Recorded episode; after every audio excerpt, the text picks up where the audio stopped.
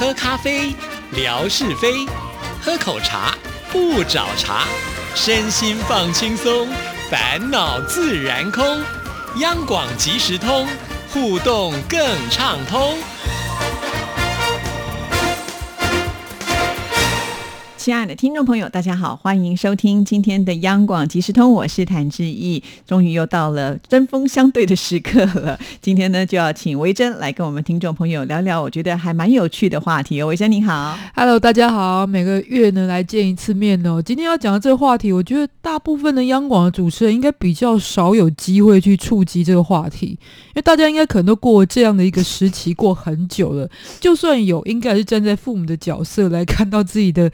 青春期或者是儿少的孩子们发生这样子的一个恋爱的过程，今天就在跟大家谈恋爱这件事情。这也是目前在我们台湾的 PTT 的论坛当中呢很热门的话题。最近会对这样的议题很有感触，是因为虽然我自己没有小孩，可是我哥的小孩今年刚好进大学，然后就会觉得哇。就连我一个做姑姑的人都觉得在那个松紧之间拿捏很困难了。那对于家长来看待自己长大的孩子，你明明已经意识到他长大，但你到底松紧该怎么收放是很困难的。所以今天要谈的这个问题呢，不只是谈恋爱，而且是不一般的恋爱，就是早恋。其实在台湾比较叫做青春期恋爱，不过我觉得早恋的形容还蛮好的，因为。青春期还没什么奇怪的，最近看到很多是国小学生，儿童期，儿童期所谓的儿少就很会谈恋爱，而且可能你跟他稍微的聊一下，你会发现他已经换过很多男女朋友了。虽然他们大部分都很单纯啊，所谓的谈恋爱就是我们一起上课，一起下课，一起吃便当，一起去玩秋千，但是他们也会伤心，也会抱着被子痛哭，然后甚至可以告诉你他理想的对象的形象是什么样子。是哦，哇，现在。小孩子都这么早熟哦！以前我们可能在学校会玩一种游戏，就说啊，谁是那个一对的爸爸妈妈？可是那个就纯粹的小孩子的好玩，不了解现在的小朋友已经进展到了什么样的程度啊！哇，我之前才看了一个韩国综艺节目，就是前两次而已的节目，然后就是那个艺人的小孩们，就是跟他同学。国小学生在聊他们交往的对象的情况，超级早熟的。他甚至因为是两个男孩子，其中一个有经验的，还会劝另外一个说：“啊，你平常个性就是怎么样怎么样，所以其实女孩子才会比较没有办法青睐。”怎么感觉好像老生常谈了？因为他们现在接触到很多资讯很早，所以颠覆我们想象。那最近台湾的论坛也是有家长在讨论这个事情，就是他的国小五年级的儿子已经跟他回来说交女朋友，然后。就是身为妈妈，她不太知道怎么样去拿捏跟儿子讨论这样的事情。哇，我觉得真的有点晴天霹雳的感觉。突然，你的儿子回来跟你说我交了女朋友，真要是我是妈妈，我也不知道下一句话要接什么。这时候，当啷 两个那种音效声就傻住了。而且传统里面觉得男孩子。再怎么样也比较不会吃亏哦。如果是女儿回来讲的话，可能冲击性会更大。就在这个下面的很多讨论，你会看到两派非常截然不同的意见。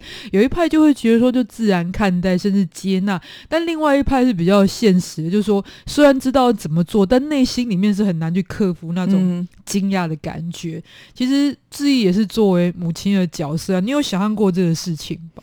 其实会，可是我没有想象说五年级，所以如果真的是突然碰到这样的状况，我也不知道会该如何来接招，因为这个真的我觉得是太早了，因为这个恋爱到底又是一个什么样的程度呢？会让我们有很多很多的疑问啊。所以呃，我觉得刚刚讲的这个例子，至少是小朋友还愿意跟妈妈说，那有多少是背着爸爸妈妈偷偷在进行的？我觉得那可能更可怕吧。很会收着，很会藏着，所以。可是大家不要惊讶，其实小孩子完全是超乎我们想象。不要说现在这个时代，我自己在幼稚园的时候，因为我们那时候早上要类似做游行、音乐演奏之类的，然后里面有一个类似校草，就是最帅的男孩子，所有女生都会挤到他旁边去。真的，哦，幼稚园就这样。对，然后就是，然后就会自己宣布是他的女朋友。然后像我就是被他推开了，然后想说为什么要推开我？因为可能。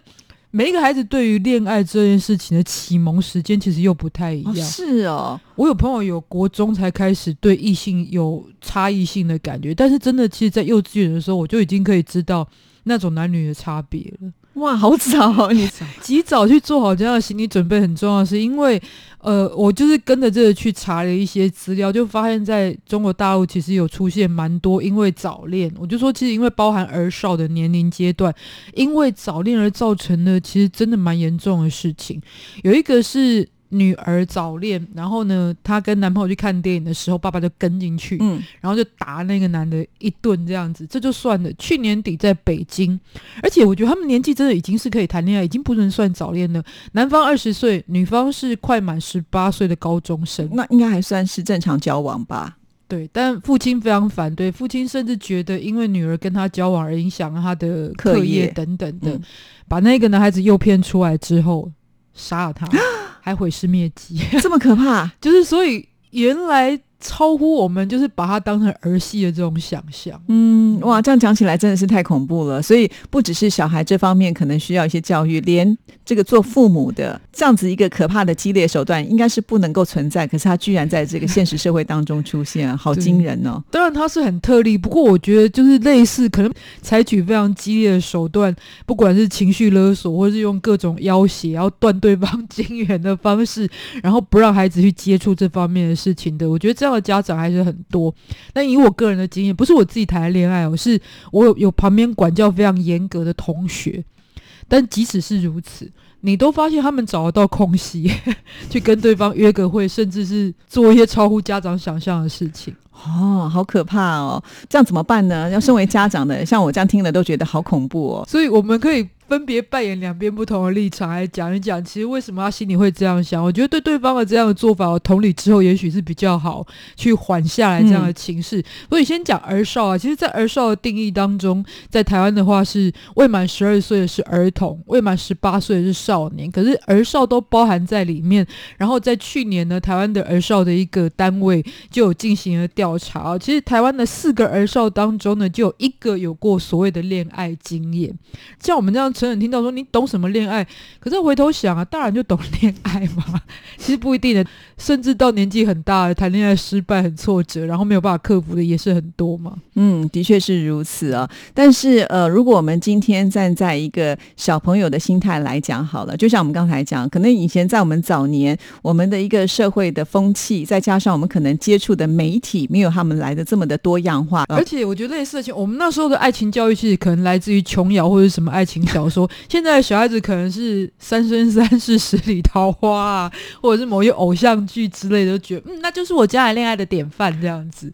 就是学校讲的跟他们自己喜欢去找到这一些影剧的素材看的接受度还是不太一样，就是对，就是他们现在可以接触的东西太多了，这是我们家长比较难以想象的。因为毕竟我们走过的那一段路来讲，没有他们来的多元化，所以我没有经过那样的训练的时候，其实你是不知道他在想什么。谈的爱情是一个比较特殊的氛围，因为它涉及到，因为家人本身是亲密关系，但爱情是涉及到另外一个家人不熟悉的人，但你跟他是亲密的关系，那种就是彼此之间都不能取代。可是因为要保护这一块，我也很爱的亲密关系，所以会觉得跟家人讲是也许有风险的时候，他就不会讲。可是这绝对都来自于经验法则，就是绝对这小孩子不讲，是因为他之前有过要讲的例子，但是后来是被。否定了，被否定了。嗯不管是任何事情，其实自己可以推测自己家里的氛围，讲了这件事大概会有什么样的结果。对，因为每一家会有每一家所谓的这种家规嘛，可能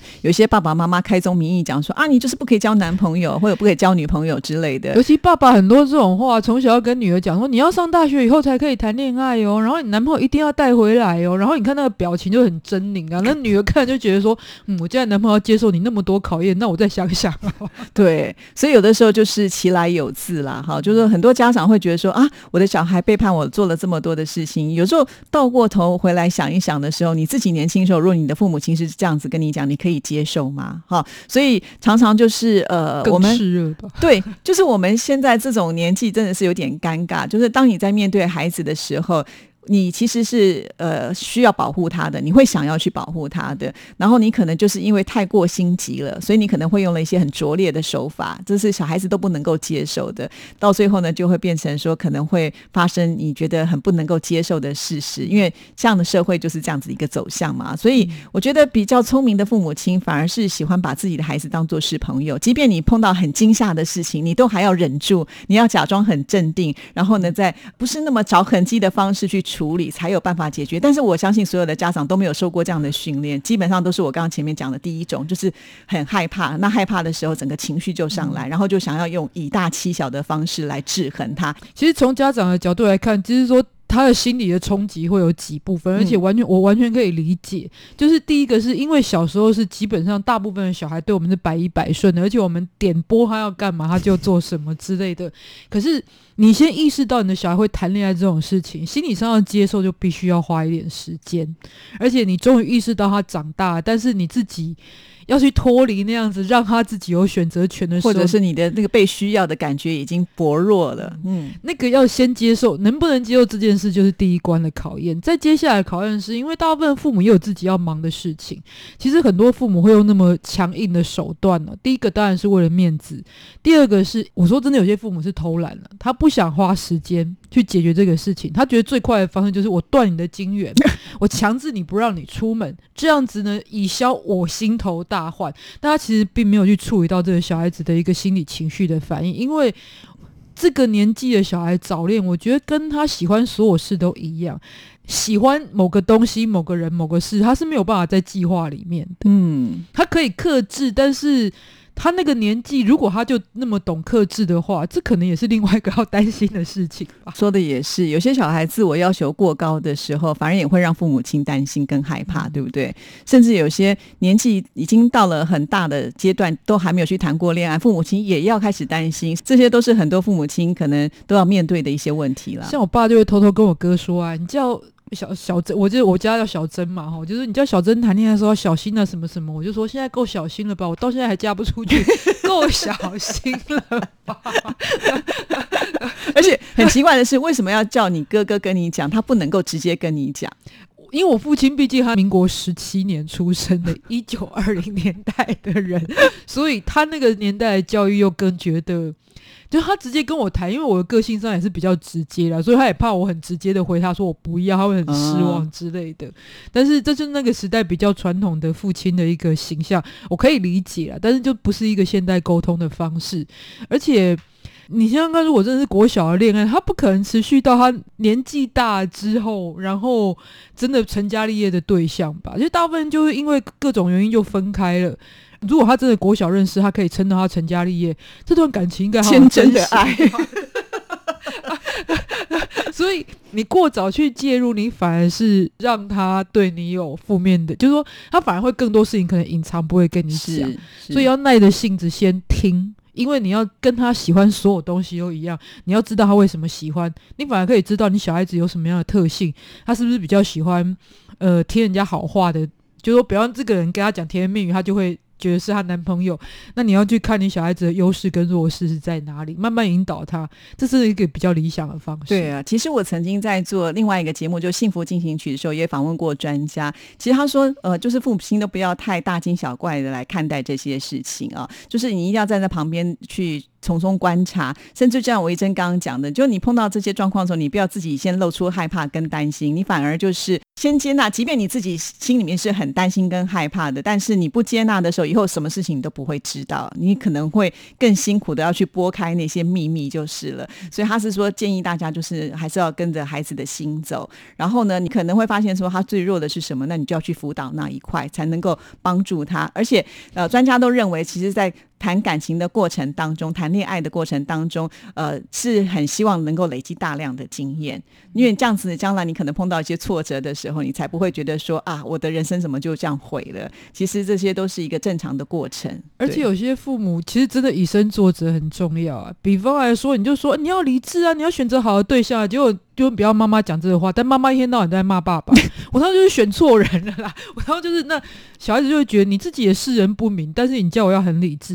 然后爸爸如果跟女儿说哦，你要有节制，你要以念书为主，你不要有这些坏习惯，不要去交朋友什么之类。但爸爸自己戒烟始终戒不掉，那你也是没有办法节制的。你如何去说服你的小孩？他比你年纪更小，但是你自己做不到，但是你却要求小孩要做，他就算不说，我觉得他心里面还是会有很大委屈的成分。但是很少有父母亲是那种完美父母吧，就是挑不出任何毛病的，那怎么办嘞？所以我觉得，如果真的要跟小孩子沟通的话，用一个比较同理的方式，就是我完全可以理解你为什么会这样，因为我以前也有过，而且我判断不一定是正确。那我们一起。来走这一段看看好不好？哇，类似现在突然之间觉得好像是那个爱情专家，就类似站在他的立场，就是我我现在不是要骂你，或者是我不是要下指导棋。其实我觉得说跟孩子示弱是很难，但是他反而你示弱之后，他比较听得进去。不过我们也要站在父母的立场想，我觉得父母会有那么大的反应呢，是因为大家要知道，其实父母很多是被惊吓的父母，因为看到太多。比方说交了网友就跟着网友跑掉的，对，那时候真是会吓死人的。对，被人家骗了，甚至台湾之前就是有被拐到被藏在阁楼里面的少女这样子，就是其实父母也是被媒体吓大的，所以对他来讲，他都会联想到很多不好的事情。那他坐在保护你的立场的情况之下。不要讲别的，讲白比较一件事情，就是你觉得管一个管你的父母比较好，还是一个不管你做什么他都不在乎的父母比较好？好像都不好吧？但两者来选的话，我觉得你被生下来，但你并不被你的父母在乎这件事情，应该是更。更凄凉的吧？是啊，我最近就听到，就是呃，综艺天王吴宗宪他就讲到他的自己的教养孩子的一个概念。有一次呢，就是他的儿子就是学校翘课，那学校就打电话，然后他妈妈就很紧张，说噼里啪啦就开始骂啦。然后呢，呃，就把这个电话转给他爸爸，就他爸爸讲说好，我来处理。他就跟他儿子说，哎，儿子啊，你现在在哪里？他说我在市里。他说哦，我在你附近哎，那你要现在去哪里？他说我现在去看电影。好啊，我请你去看电影。就是他用他的一种方式来化解了，就是他儿子。为什么要翘课的一个呃原因，然后他就觉得说，有的时候真的不需要太紧张。因为翘一次课并不会因此而被退学嘛，那他翘课应该也有原因。可是如果前面一开始像他妈妈这样子这么激动的这种情况之下，你可能也不知道原因是什么，永远可能都不知道。但是他把他当做自己是就像朋友一般的这种关系，反而就疏解了那一段呃好像很紧张的一个气氛。那最后儿子就是告诉他说：“我就是不想上那堂课嘛。”那这样回过头来看，其实翘一堂课好像也不会怎么样，那反而可以得到就是孩子的一种信任。接下来之后呢，他们要彼此的沟通就会更顺畅一些了。嗯，而且这种事情真的还蛮多。小孩子可能是觉得不要跟家长说，或者他也不知道怎么说。其实类似的例子，像我哥，他小时候开始曾经都是考第一名，后来开始学期退步，就学业退步的时候，一直不知道原因，后来还知道是因为他开始近视，所以他根本看不清楚黑板上的老师写的东西这样子。但是他那时候不知道怎么去表达，他也不太知道自己的发生什么状况。可是父母如果一开始就骂说你为什么功课退步，就会让他。反而是就是更多压力，或者受挫更多，所以先知道原因。包含我觉得早恋也是，搞不好女儿就是想要交一个帅哥，在学校里面比较有面子啊。就是他原因可能很多，先了解原因，那再提供一些指导。会比较对症下药，其实比较有效率的方法。是啦，因为你总不能就是鸵鸟心态嘛，假装没有看见，或者是就限制他的这个人身自由啊。其实我觉得管的越多，或者是管的越严格，通常这种反弹的力量都会更大。嗯，所以养儿育女本来就是一件比较复杂，而且没有一套教材可以用在所有人身上的事情。所以如果我们真的要说一个。法则比较基本的法则，如果真的小孩子有一天愿意给你讲这件事情，先按耐下来，先听完再讲。不管你要生气，你要指导，你要说带回来看，给我看看到底什么货色之类的，你先忍一下，听他讲完。而且不要他讲一半就开始说，我觉得你这样不对，我觉得那个对象有问题，我觉得他爸妈应该是什么之类的。先听他讲完再说，他起码会觉得他说话是对你有影响力，而且你会尊重他说话的机会，他才会愿意讲啊。嗯，只是现在看到说，哇，其实这个世代的很多他们可能会接触到的事情超乎我们想象，所以如果你是做父母的，其实应该要尽早做好一些准备，至少心理上我觉得要有一些准备了。好。我们先谢谢这个恋爱专家。好 我真的觉得早恋很有趣啊，哦所以今天呢，也想要问大家，但他不一定有所谓的对错，所以你觉得你支持早恋这件事情吗？你对早恋的看法是什么呢？那如果不管支持或不支持，写下你的心得，或者是你处理过或者你自己遭遇过的方式都可以，就可以来信到我们节目当中。那今天要送出的呢是这个透过了台北故宫，然后所赠送的一个纪念品，这应该可以拿来当书签用哦。嗯，是一个铁片金属设计，非常有质感，而且有文青风格的纪念品哦。那大家来参与发表你的心得，就有机会拿到喽。谢谢伟珍，拜拜，拜拜。